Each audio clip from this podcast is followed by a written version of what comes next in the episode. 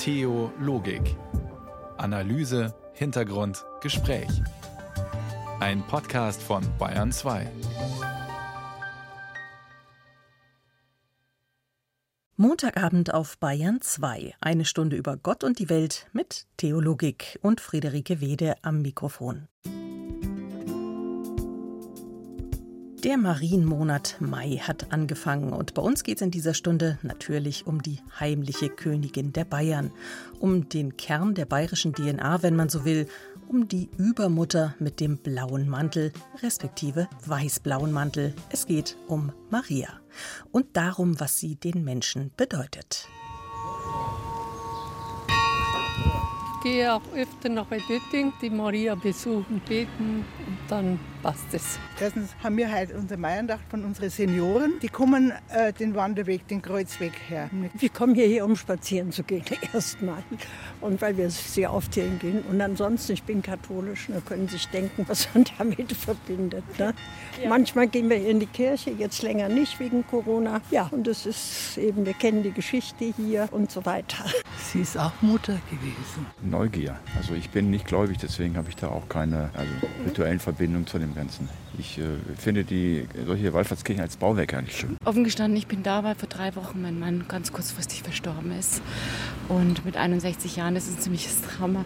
Und er ist immer hierher gegangen, um, um ähm, zu beten und auch für uns ähm, das zu machen. Und jetzt gedenke ich ihm einfach, wollte ich einfach noch ein bisschen mit ihm beisammen sein. Außerdem Sie hat angekündigt, mit göttlicher Hilfe und dank der Fürsprache Marias Pizza und Gnocchi zu vermehren. In Italien sorgt derzeit immer wieder eine angeblich blutweinende Madonna für Aufregung und deren Besitzerin, die die einen für eine Übermittlerin von Botschaften der Gottesmutter halten, andere für eine Betrügerin. Marienerscheinungen. Von solchen Privatoffenbarungen hat der Vatikan weltweit bisher nur ein Dutzend anerkannt Trotzdem gibt es auch in der heutigen Zeit immer wieder Menschen, die behaupten, sie hätten die Gottesmutter gesehen. Wunder oder Wahn? Im April wurde in Rom eine neue Beobachtungsstelle ins Leben gerufen, die solche Phänomene untersuchen soll. Wie schwierig das sein kann, Anna Giordano berichtet. Es ist der 3. Mai 2023. Auf einer Anhöhe bei Trevignano Romano, einer Kleinstadt am Ufer des Bracciano-Sees, knapp 50 Kilometer nördlich von Rom, haben sich Menschen versammelt. Aus Lautsprechern ertönt Kirchenmusik. In der Mitte der Wiese steht eine große weiße Marienstatue mit hellblauem Mantel, geschützt durch eine gläserne Vitrine. Die rund 100 Gläubigen erwarten Gisella Cardia, die selbsternannte und äußerst umstrittene Seherin. Jede Menge Journalisten schwirren durch die Menschenansammlung. Eine ältere Dame antwortet auf die Frage einer Reporterin. Was soll ich Ihnen sagen? Ich glaube das hier und bin von dem überzeugt, was ich tue. Warum glauben Sie das, möchte die Journalistin wissen. Weil du den Glauben spürst, wenn du ihn hast. Man muss eben sehen, mit welcher Geisteshaltung man hier hinkommt. Die angeblichen Marienerscheinungen von Trevignano Romano. Seit Wochen halten sie ganz Italien in Atem. Das italienische Staatsfernsehen RAI hat fast täglich in mindestens halbstündigen Sendungen über neueste Entwicklungen berichtet, hat Gläubige, Ungläubige, Juristen, Priester und Anwohner zu Wort kommen lassen. Und die Geschichte ist folgende. Gisella Cardia, die mit bürgerlichem Namen eigentlich Maria Giuseppe Scarpulla heißt, 53 Jahre alt, war ursprünglich mal Unternehmerin. Vor zehn Jahren wurde sie allerdings von einem sizilianischen Gericht wegen Insolvenzbetrugs zu einer zweijährigen Haftstrafe verurteilt, die auf Bewährung ausgesetzt wurde. Im Jahr 2016 machte Scarpulla eine Pilgerreise nach Medjugorje. Und, so erzählt sie selbst, auf dem Weg dorthin soll die kleine Marienstatue, die sie bei sich trug, plötzlich angefangen haben, Blut zu weinen. Nach ihrer Rückkehr habe sie dann die Eingebung bekommen, eine große Kopie der kleinen Statue auf dem Hügel bei Trevignano Romano aufzustellen. Seitdem behauptet die Sizilianerin, am dritten Tag jedes Monats eine Botschaft von der Mutter Gottes zu erhalten, die große Statue soll dann Blut weinen. Zudem berichtet Gisella von Stigmata an ihren Händen, von einer sich immer wieder erneuernden Inschrift auf ihrem Unterarm und sie behauptet, ähnlich wie Jesus, zwar nicht Brot und Fische, aber Pizza und Gnocchi vermehren zu können. Der Hügel mutierte innerhalb weniger Jahre zu einer Art Wallfahrtsort. Einige Gläubige berichten sogar von Wundern, auch an diesem 3. Mai. Mein Rücken tat mir unglaublich weh und jetzt tut er nicht mehr weh. Sie müssen mir glauben. Ich hatte seit der Geburt zerquetschte Wirbel. Jetzt bin ich gesund. Ich denke, es ist ein Wunder. Ich glaube an Gisella.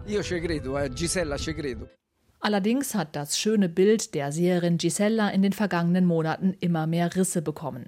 Ihr wird vorgeworfen, sich an den Spenden der Gläubigen bereichert zu haben. Zusammen mit ihrem Mann hatte sie eine Stiftung gegründet, deren Gelder eigentlich an ein Zentrum für kranke Kinder fließen sollten. Einer der großzügigsten Spender war der 70-jährige Luigi Avella. Mit insgesamt mehr als 120.000 Euro hatte er die Seherin und ihre Stiftung unterstützt. Mittlerweile bereut er das, ist vom Glauben an die weinende Madonna abgefallen und sitzt als Stammgast in den zahlreichen Fernsehsendungen rund um den Fall Gisella. Ich hoffe immer noch, dass der Bischof die Gläubigen dazu auffordert, nicht auf den Hügel zu gehen. Natürlich lasse ich dem Bischof aber die Entscheidungsfreiheit, weil er eben der Verantwortliche der Diözese ist.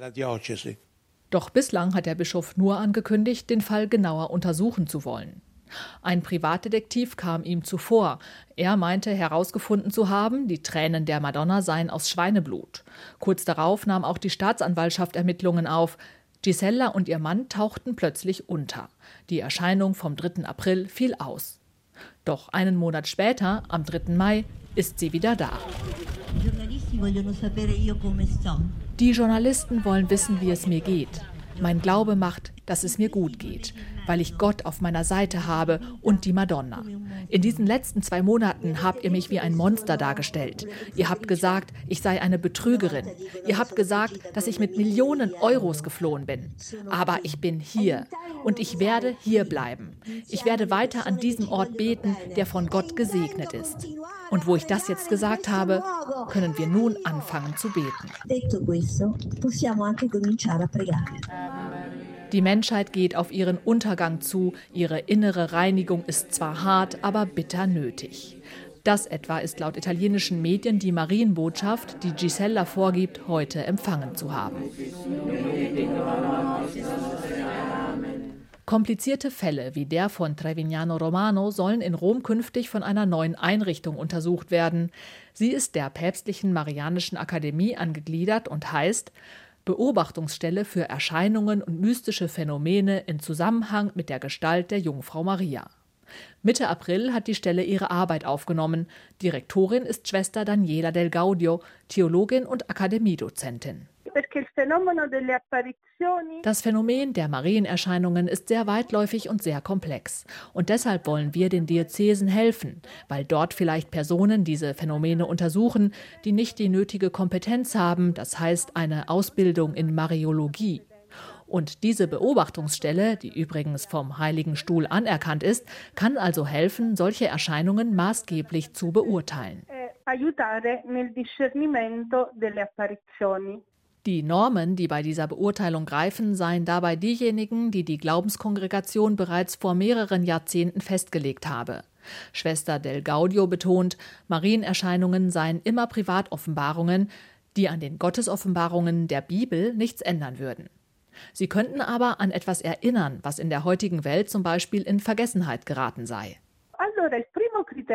Das erste Kriterium ist also zu analysieren, ob der Inhalt der Offenbarungen mit den Offenbarungen der Bibel konform ist. Denn wenn die Privatoffenbarungen das Gegenteil sagen, dann ist das schon ein Zeichen dafür, dass es keine wahren Offenbarungen sind. Wenn sie also schlecht vom Papst oder von der Kirche sprechen oder wenn sie von grausamen Strafen sprechen. Denn die anerkannten Offenbarungen, die zeigen, dass Gott die Liebe ist. Die Entscheidungshoheit über einen Fall haben aber letztlich immer die Ortsbischöfe.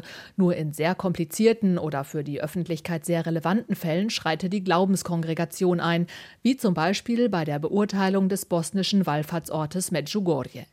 Die dortigen Marienerscheinungen sind bis heute nicht vom Vatikan anerkannt. Trotzdem schickt der Papst sein Grußwort zu dem dort jährlich stattfindenden Jugendfestival. Und das bedeutet, dass der Papst sein Augenmerk darauf richtet, damit Medjugorje ein Ort pastoraler Marienfrömmigkeit wird. Es sei eben nicht immer alles schwarz-weiß, sagt die Direktorin der Beobachtungsstelle, und manchmal würden sich Anerkennungsprozesse auch sehr lange hinziehen. Zu den wenigen weltweit vom Vatikan anerkannten Städten gehören Fatima in Portugal und Lourdes in Frankreich. In Deutschland hat sich zum Beispiel das fränkische Heroldsbach zu einem nicht offiziellen Marienwallfahrtsort entwickelt, nachdem vier Mädchen zwischen 1949 und 1952 angegeben hatten, ihnen sei dort auf einer Waldlichtung mehrfach die Gottesmutter erschienen. Und aktuell tritt im Erzbistum München und Freising ein italienischer Seher im Landkreis Mühldorf auf. Salvatore Caputa, so sein Name, versammelt seit mehreren Jahren regelmäßig Menschen vor einer kleinen Kapelle in Unterflossing, wo ihm nach eigenen Angaben die Gottesmutter erscheint.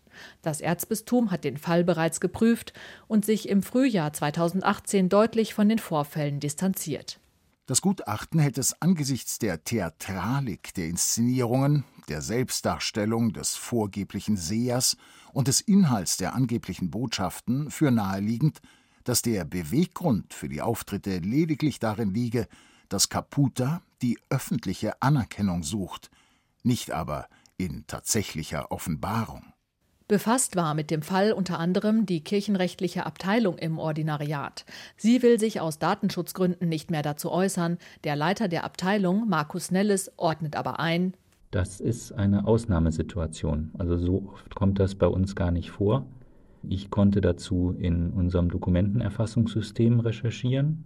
Daraus geht hervor, dass im Durchschnitt nur ein oder zwei Gläubige pro Jahr überhaupt sich an der Stelle im Ordinariat wenden und angeben, eine Marienerscheinung gehabt zu haben. Die Gläubigen wenden sich meistens per Mail, beispielsweise an unsere Seelsorgeabteilung.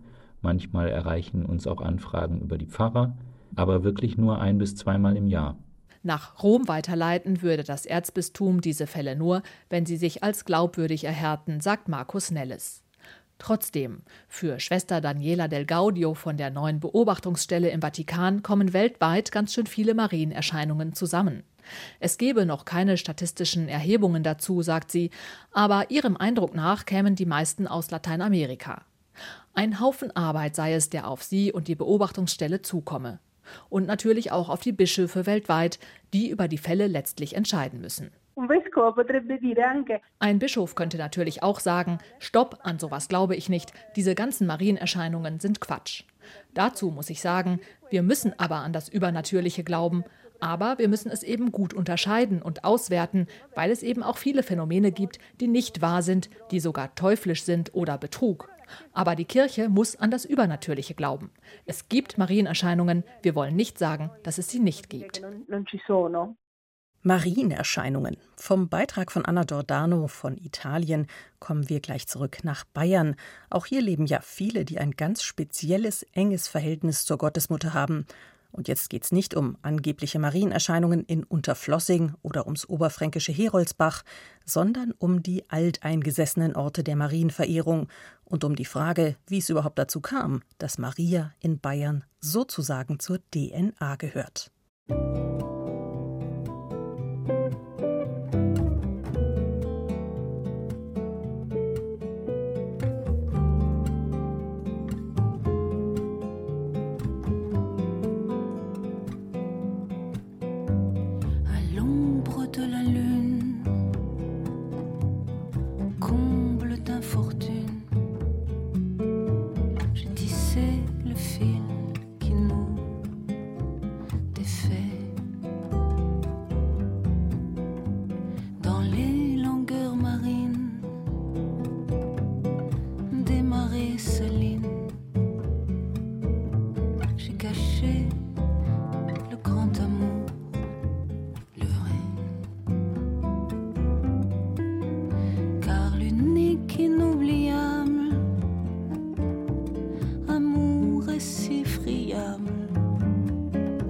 ce délit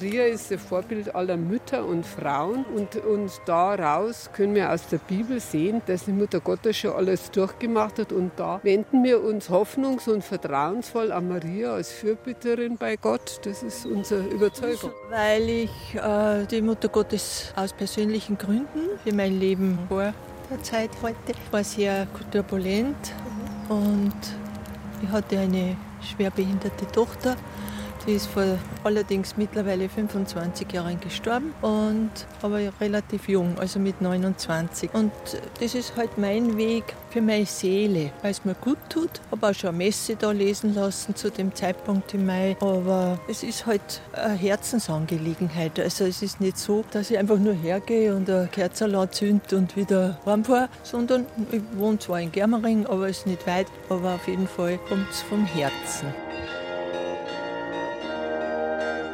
Reporterin Sophia Köll war in Maria Eich unterwegs und hat diese Stimmen eingesammelt. Maria, die Helferin, die Schutzfrau, die Patrona.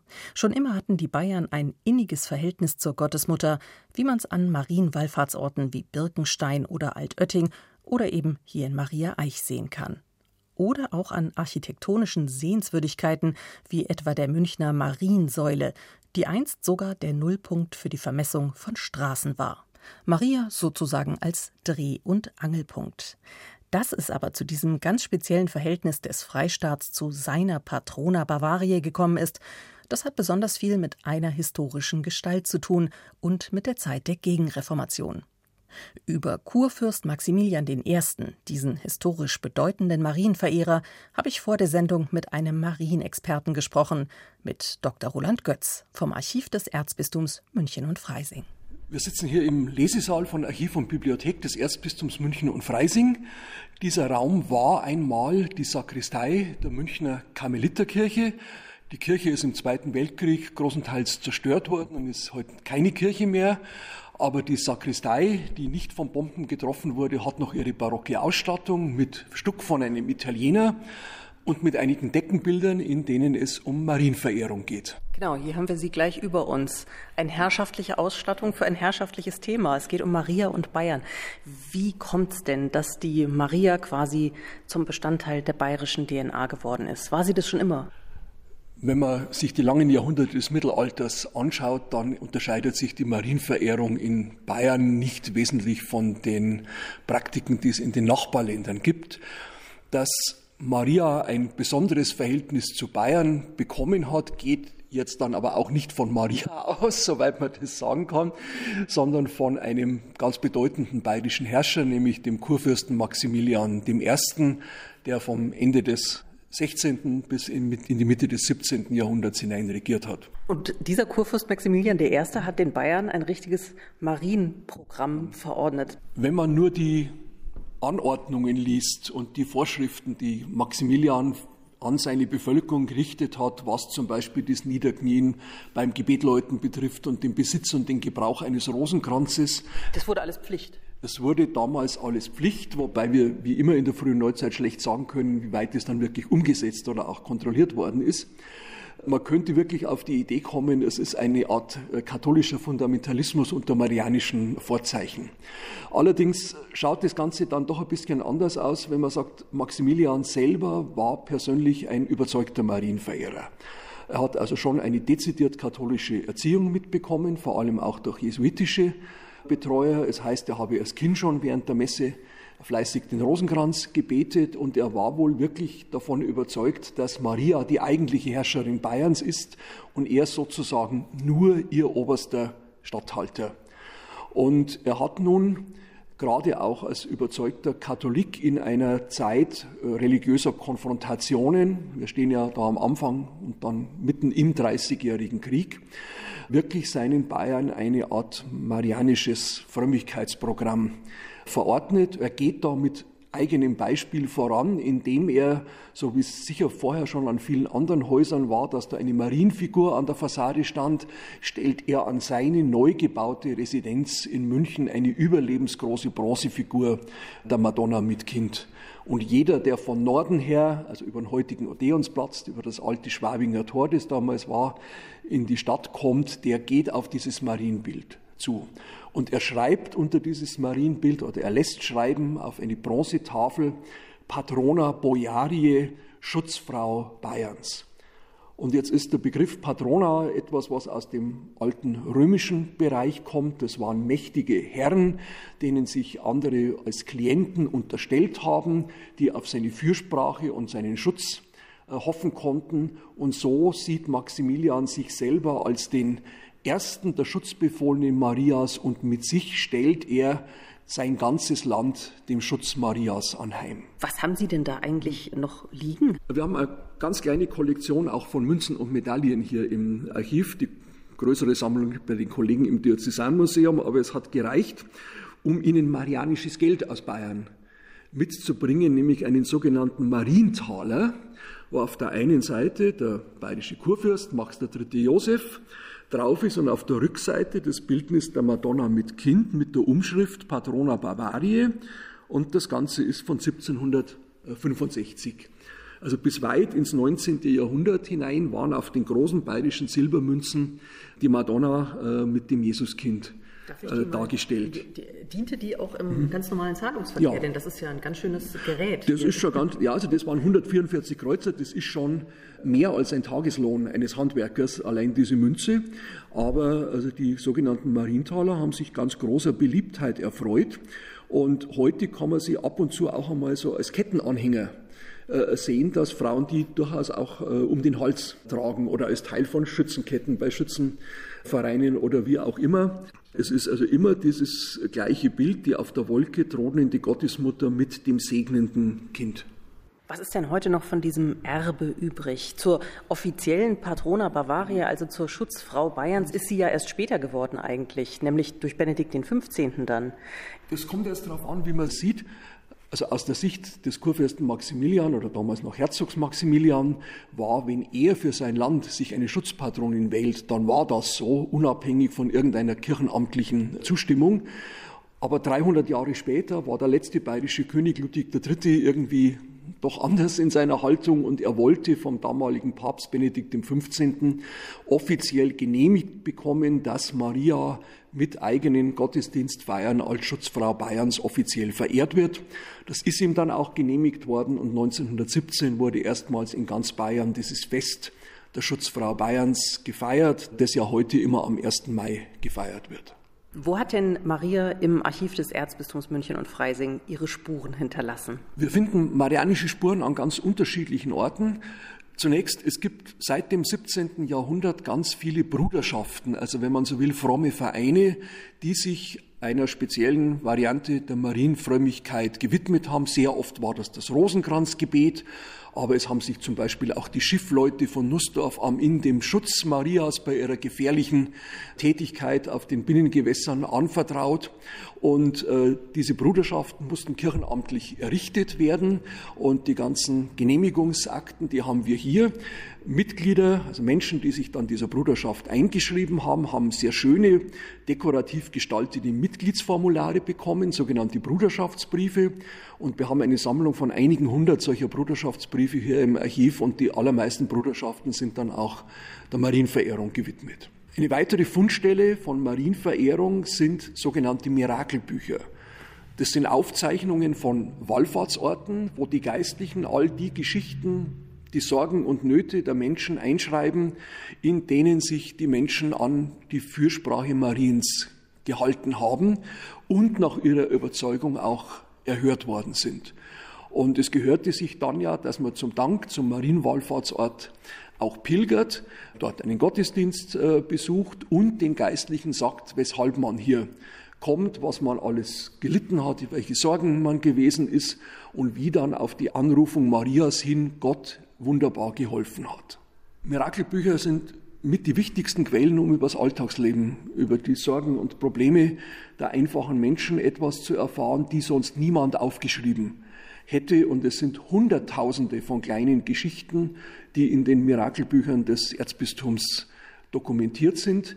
Einige Dutzend dieser Mirakelbücher bieten wir inzwischen auch online an. Man kann also virtuell von jedem PC aus darin blättern und es finden sich auch immer wieder anrührende Geschichten des Vertrauens auf Maria und der Überzeugung, dass Gott auf Marias Fürsprache hin auch wirklich wunderbar geholfen hat. Schätze der Marienverehrung im Archiv des Erzbistums München und Freising. Vielen Dank für diesen Einblick. Und solche oder ähnliche Wundergeschichten, Geschichten von Menschen mit Maria kann man eben auch digital bei Ihnen einsehen in digitalisierten Mirakelbüchern.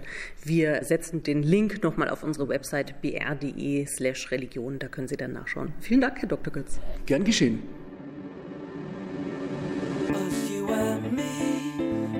sea, ocean, on so far away and dreaming. Quality sea makes it to ocean.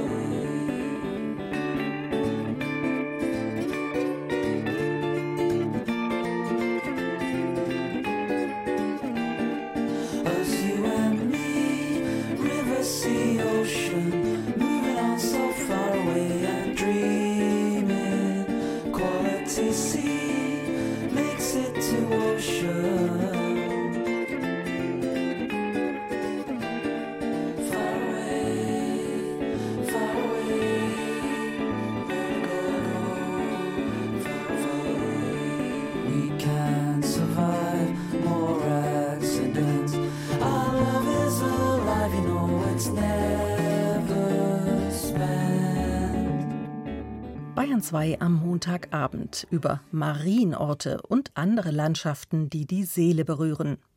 Vielen geht's ja auch so, wenn sie ans Meer kommen, dann fühlt man regelrecht, wie einem das Herz aufgeht. Die Pfingstferien rücken in Sicht, noch drei Wochen, dann geht's los. Viele fiebern dem schon entgegen, manche fahren weg, vielleicht auch ans Meer. Noch so ein besonderer Ort, eine Landschaft, die Sehnsüchte weckt und die Seele beflügelt. Die Journalistin Hella Kemper und der Meeresforscher Carsten Reise haben gemeinsam ein Buch geschrieben über den Strand, diesen ganz besonderen Seelenort. Warum? Darüber habe ich vor der Sendung mit den beiden gesprochen. Theo Thema Frau Kemper, Sie leben in Hamburg und haben die Nordsee quasi vor der Haustür. War es da ganz einfach naheliegend, über den Strand zu schreiben? Ja, ich lebe in Hamburg und ich habe das große Glück, in Blankenese zu leben, direkt an der Elbe. Aber es gibt auch einen autobiografischen Grund, warum ich mich mit dem Strand beschäftigen wollte. Ich habe als Kind mit fünf Jahren bin ich äh, in ein Kinderheim, ein Kinderkrankenhaus äh, nach Norderney gebracht worden, weil ich Asthma hatte. Und der Kinderarzt meinte, ich sollte da mal gesund werden. Und ich war natürlich als Fünfjährige sehr einsam und hatte großes Heimweh. Und Jahrzehnte später habe ich dann bemerkt, dass mir der Strand von Norderney sowas wie eine, ein Trost, eine Ersatzheimat geworden war damals. Und seitdem suche ich eigentlich diese Strandsituation, wie ich sie als, als kleines Kind auf Norderney kennengelernt habe, überall auf der Welt. Und hier in Blankenese habe ich sie wiedergefunden. Der Strand ist für Sie zu so einer Art persönlichem Sehnsuchtsort geworden. Und so geht es ja vielen Menschen. Sie haben in Ihrem Buch den Strand vor allem kulturhistorisch betrachtet, haben Bilder angeschaut und Literatur, die am Strand spielt oder sich mit der Symbolik des Strandes befasst. Wieso ist denn der Strand so ein Sehnsuchtsort? Was glauben Sie? Ich glaube, am Strand lässt sich die, die menschliche Seele vielleicht besser begreifen als anderswo. Denn der Strand bietet eine riesige Projektionsfläche für alle Arten von Kummer, Klagen und Krisen. Und er kann Trost spenden, er hat ein Ohr für Kummer, er macht Hoffnung und außerdem ist er ein Ort, an dem man, von dem man weggehen kann, man kann ablegen, man kann aber genauso gut auch zurückkommen und anlegen mit seinem Boot. Das heißt, sowohl das Heim als auch das Fernweh werden bedient. Und diese Gleichzeitigkeit von, von Geborgenheit, ähm, zu Hause sein und doch die Möglichkeit in die Weite, in die Ferne, äh, in die Freiheit zu gehen, das bietet der Strand beides. Und ich glaube, weil er diese Ambivalenz in sich birgt, das macht seine große Kraft aus. Herr Professor Reise, Sie haben wahrscheinlich Ihren ganz eigenen Blick auf den Strand. Wir haben jetzt kulturhistorisch, existenziell über Strände gesprochen. Sie sehen das Ganze in erster Linie meeresbiologisch, ökologisch. Und das ist wahrscheinlich ein sehr besorgter Blick, nehme ich an, oder? Was bedroht denn den Strand? Für mich sind sie lebendige Strände. Wenn ich in den feuchten Sand hinein sehe, dann kringelt und krabbelt und schwimmt und gleitet, ist da an allerlei Getier. Davon haben wir ja gar keine Ahnung, wenn wir barfuß über den Strandsand laufen, was da eigentlich alles unter unseren Füßen ist. Wir haben ein langes Forschungsprojekt gehabt und das waren in der Summe nachher 625 Tierarten, die wir auf einem kleinen Strandabschnitt von 50 Meter Breite dort nach und nach identifizierten. Also diese Strände sind im Verborgenen, sind sie ein regelrechter Brennpunkt der Artenvielfalt. Und so, wenn wir am Strand sind, ja, dann ist es für uns eigentlich nur Kulisse. Wir gucken weit raut aufs Meer oder spielen mit den Kindern im Sand oder beäugen Menschen, die dort mit wenig Kleidung herumlaufen oder ganz ohne Kleidung oder wir lesen Buch im Strandkorb. Aber tatsächlich gibt es da auch viel Leben. Und was bedroht dieses Leben? Was ist die größte Bedrohung für die Strände? Wenn die Strände in die Enge kommen. Sie kommen von der Natur aus eigentlich nicht so sehr in die Enge, aber wenn wir Menschen unser Land gegen das Meer verteidigen, dann haben wir das häufig mit Ufermauern gemacht, mit Betonklötzen und ähnlichen harten Strukturen. Und wenn dann ein Sturm kommt, dann schlagen die Wellen gegen diese harten Gegenstände und werden reflektiert, haben dadurch noch sehr viel Energie. Und der Strandsand, der vor diesen Bollwerken liegt, der wird dann von dieser Wellenenergie rausgetragen ins Meer und dann ist nach so einem Sturm kein Sand mehr für den Strand da. Das würde nicht passieren, wenn es ein ganz natürlicher Strand ist, dann versickern die Wellen mit ihrem Wasser in dem Sandlückengefüge der Strände und geben so ihre ganze Wucht und ihre Wut, zerstreut sich in dem Strandsand und der Strand bleibt liegen. Also das ist menschengemacht, dass uns manchmal der Strand fehlt. Und es gibt ja auch menschliche Strandräuber sozusagen, also Sandkörner, von denen spricht man ja gewöhnlich in äh, Sprachbildern immer als etwas, was im Überfluss da ist, so viele Millionen wie Sandkörner am Strand und so unbedeutend ist ein Sandkorn. Aber tatsächlich ist der Sand ja eigentlich eine heiß begehrte Sache und äh, da gibt es viele Industriezweige, die dem Sand auf der Spur sind sozusagen, die ihn brauchen.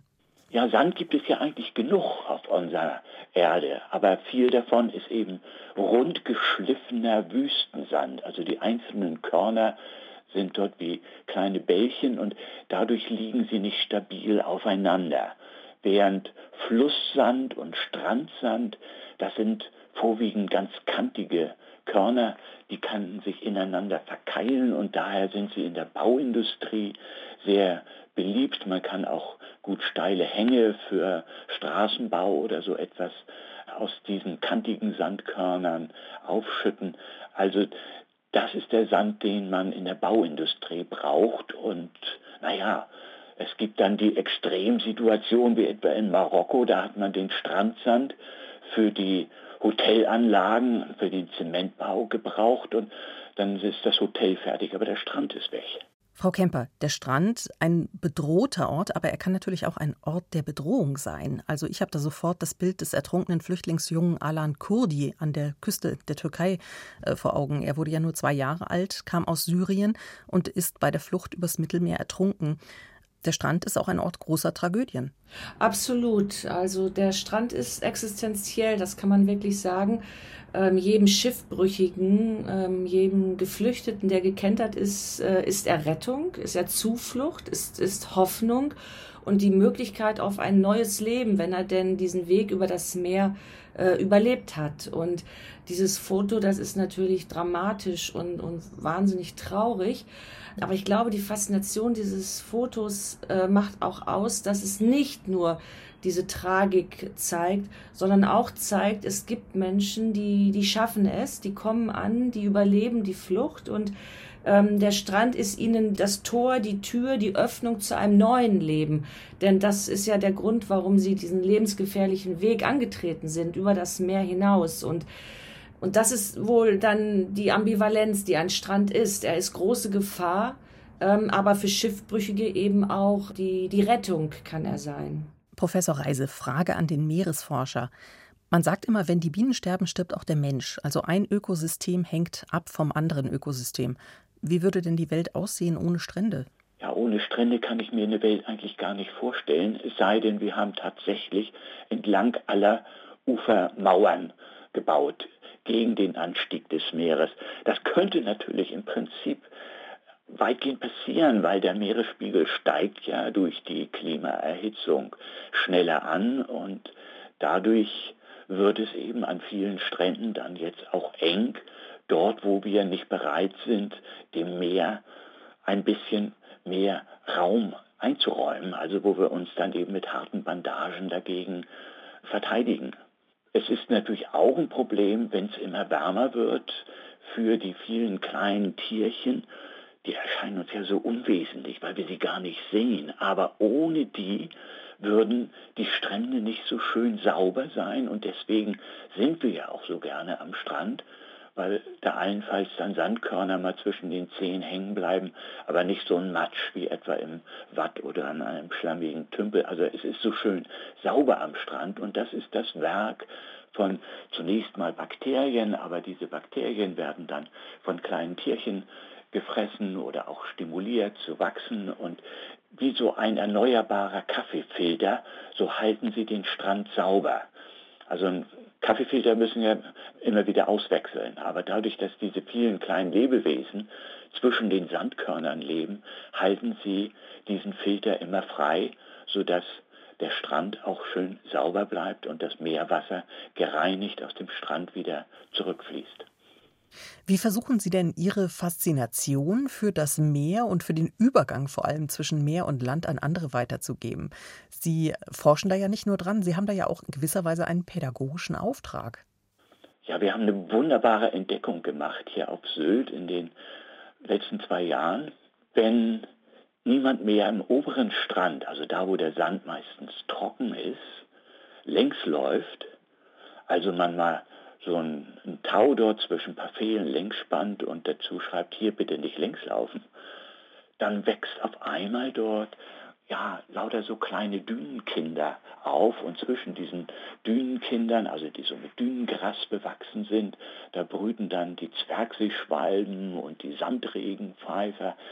Und wir dachten erst, oh, das geht vielleicht nicht gut, weil die Menschen brauchen ja diesen Strand für ihre Erholung, aber wir haben festgestellt, die finden das ganz toll, wenn sie ab und zu mal so einen lebendigen Strand sehen können, also wo jetzt der Strand nicht möbliert ist durch die Strandkörbe und anderes mehr.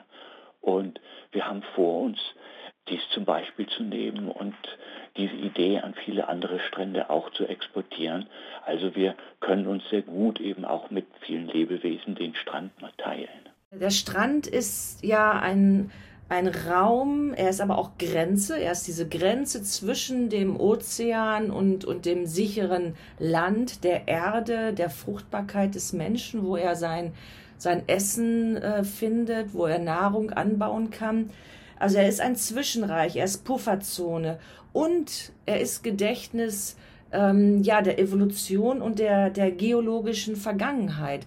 Das Land, das am Strand beginnt, das spiegelt ja wieder, wie das Land geworden ist zu dem, was es heute ist und wie der Mensch in dieses Land gekommen ist und sich entwickelt hat zu dem, der er heute ist. Insofern ist, ist es absolut existenziell, am Strand zu sein, im großen Gedachten, im evolutionären Gedachten, aber gleichzeitig heißt es auch am Strand zu sein, äh, man selbst zu sein. Äh, Heinrich Heine hat mal so schön gesagt, dass er sich am äh, Strand selbst ganz ameisenklein vorkommt und dennoch dehnt sich meine Seele, so Heine, weltweit. Und das zeigt es, glaube ich, ganz schön. Man, man wird demütig, weil man sieht dieses große Meer vor Augen. Hinter sich weiß man das Land mit den vielen Menschen und der Kultur. Und man weiß, man ist eigentlich selbst so klein und unbedeutend wie eins dieser Milliarden, Billionen äh, Sandkörner, die am Strand liegen. Und ähm, man ist aber irgendwie auch nicht allein, denn es gibt ja viele andere Sandkörner um einen drumherum. Insofern kann einen diese Demut dann sehr froh machen. Das Buch von Hella Kemper und Carsten Reise über den Strand als existenziellen Ort ist im KJM Verlag erschienen in der neuen Reihe European Essays on Nature and Landscape.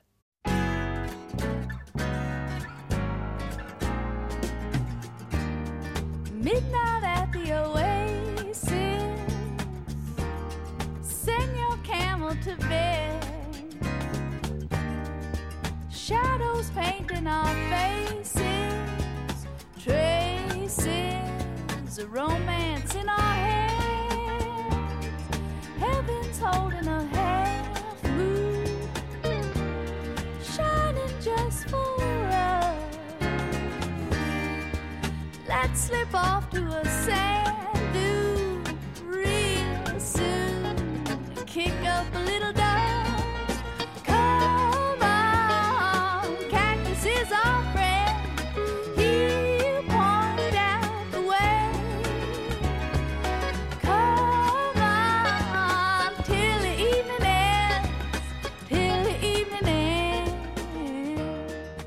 2 am Montagabend mit einer Sendung rund um besondere Landschaften, die spirituell inspirieren. Landschaften für die Seele, wenn man so will. Der Strand ist zum Beispiel so ein Ort. Wir haben vorhin mit dem Meeresforscher Carsten Reise und der Journalistin Hella Kemper drüber gesprochen. Besonders berührend, auch das war die Erfahrung dieser beiden, sind Seelenlandschaften immer dann, wenn sie menschenleer sind. Was aber, wenn die Menschen kommen? Dann wird gebaut und oftmals die Landschaft verschandelt. Aber muss durch Gebäude die Resonanz, die ein Ort in uns erzeugt, wirklich zerstört werden? Was, wenn Architektur versucht, nicht gegen die Natur und die Landschaft zu bauen, sondern mit ihr? Christina Dumas war in Dänemark und hat dort das Werk der Architektin Dorte Mandrup kennengelernt. Und sie stellt uns eine ganz besondere Architektin aus Bangladesch vor. Das war wichtig für uns mit dem Museum, dass das Ästhetik und die Naturinformation geht in Hand und Hand. Wenn man kann die Leute reichen mit dem Ästhetik und dann kann wir vielleicht die Natur viel besser behandeln. Aber wir müssen das Begeisterung haben. sagt der Däne Klaus Melby, der Direktor des Wattenmeerzentrums im dänischen Ribe. Das Wattenmeerzentrum liegt mitten im Nationalpark Wattenmeer, in Dänemarks größtem Nationalpark. Das Bewusstsein für die Natur, die Einmaligkeit und Größe der Schöpfung, davon möchte das Museum erzählen, über die Millionen Zugvögel, die dort oft monatelang rasten, informieren. Im Wattmeerzentrum wird man demütig, alle Sinne werden hier berührt. Wesentlich trägt dazu auch die Architektur bei, die einen Dialog mit der weiten Landschaft aufnimmt. Das Museum, vor einigen Jahren erbaut, ist nicht hoch. Dafür schmiegt sich das lange Holzgebäude in die weite Wattenmeerlandschaft, ist klar und archaisch, nimmt sich zurück. Das Museum ist aus Holz und Lehm gebaut mit einem Reddach. Große Fensteröffnungen, ein Innenhof, der an ein Zen-Kloster erinnert, schaffen eine wohltuende Verbindung mit der Landschaft. Das war sehr wichtig für uns, dass die Zentrum werde in der Landschaft gemacht, so dass nicht war rot und blau und orange, aber fast wie die Erdefarben. Die dänische Architektin Dorte Mandrup ist bekannt dafür, dass ihre Bauwerke eng mit der Landschaft verzahnt sind. Dadurch entsteht eine unverwechselbare Kraft. Was ist wichtig für uns und für mich? Das ist die Zugvögel und das Tide. Also eine Landschaft, wo das Boden kommt und geht, das Wasser kommt und geht und die Landschaft total Änderung und ganz wenig Stunden. Das ist groß für mich. Also ich liebe das Wattenmeer, ich liebe da draußen zu gehen. Nur länger draußen man geht, desto schöner ist das. Dann wird die Mensch ganz, ganz klein und die Natur ist groß.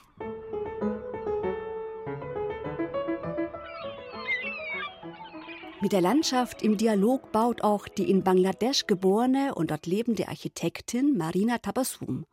In der Hauptstadt Dakar in Amerika und England hat Marina Tabassum Architektur studiert. Ihr äußerst vielfältiges Werk reicht von Regierungsprojekten bis hin zum sozialen Wohnungsbau. Marina Tabussum ist immer auf der Suche nach einer ortsgebundenen Architektursprache, Architektur, die nicht mit Glas, Stahl und Beton protzt, vielmehr sucht sie nach einer Architektur, die auf die Landschaft vor Ort eingeht. Sie verwendet regionale Baumaterialien wie Lehm und Ziegel. Im Architekturmuseum in München sind in einer Ausstellung wichtige Bauten von ihr in Modellen, Plänen und Fotografien zu entdecken. Andres Lepik, der Museumsleiter, hat die Architektin in Bangladesch besucht. Bangladesch ist ein Land, was so stark durch das Wasser bestimmt wird und auch das ganze Bauen in dem Land hängt an diesem an der Frage, wie geht man mit dem vielen Wasser um.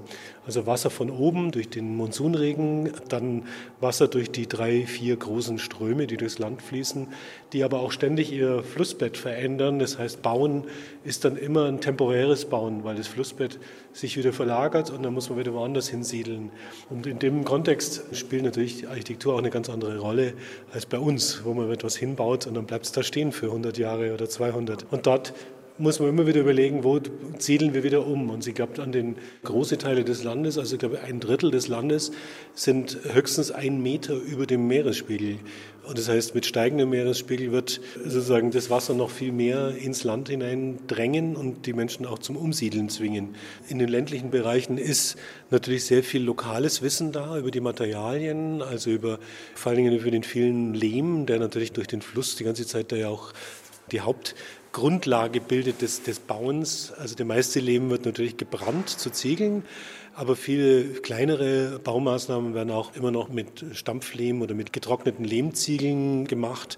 Das heißt, da gibt es auch so eine lokale Tradition noch, die zwar von den Menschen jetzt nicht so als besonders wertvoll geschätzt wird, aber von unserer Seite aus natürlich sehr spannend ist, weil getrockneter Lehm oder Stampflehm natürlich komplett CO2-neutral ist und auch komplett wieder recycelt werden kann, im Unterschied zu Ziegeln oder zu Beton oder anderen Materialien, die sehr CO2-lastig sind und eine hohe Produktion haben. Die Architektin Marina Tabusum hat sich in den letzten Jahren vor allem auf soziale Architektur spezialisiert und entwickelt für die ärmere Bevölkerung, aber auch für die Hunderttausende Flüchtlinge, die in Bangladesch leben, Wohnungen.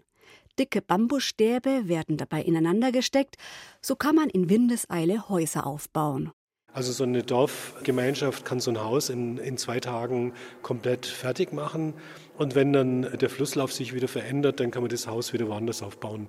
Die enge Zusammenarbeit mit der lokalen Bevölkerung, die zeitgemäße, aber dennoch ortsgebundene Architektursprache, die auf Klima, Kontext, Kultur, Geschichte und die Landschaft eingeht, verbinden sich zu einer kraftvollen Architektur. Wir sind da in einem Prozess drin des Umdenkens. Also ich denke, bis vor kurzem war natürlich noch das Holz auch so für uns immer so ein Material, was man jetzt mal in den Berghütten oder Almhütten oder Schwarzwaldhäuser, da fand man das Holz ohnehin schon immer sehr romantisch und hat sich im Urlaub auch gerne in solche Holzhäuser zurückgezogen. Aber jetzt, glaube ich, das mit dem Lehm, dass man jetzt Stampflehm oder rohen Lehm verwendet, das hat jetzt in den letzten Jahren auch, glaube ich, bei uns jetzt begonnen, darüber mal nachzudenken, was kann Lehm eigentlich? Und der hat sehr viele Klimaeigenschaften, die sehr gut sind. Also er nimmt die Feuchtigkeit auf und gibt sie sehr langsam wieder ab, ganz im Unterschied zu Beton, der gar keine Feuchtigkeit fast aufnimmt und schafft ein gutes Klima. Und das findet auch immer mehr Aufmerksamkeit, auch in der, in der Hocharchitektur, also in den ganz hochpreisigen Architekturwelten zeigt sich, da gibt es ein größeres Interesse immer mehr. Bauen mit der Landschaft statt gegen sie. Das war ein Beitrag von Christina Dumas. Die ganze Sendung finden Sie auch als Podcast, zum Beispiel in der ARD Audiothek.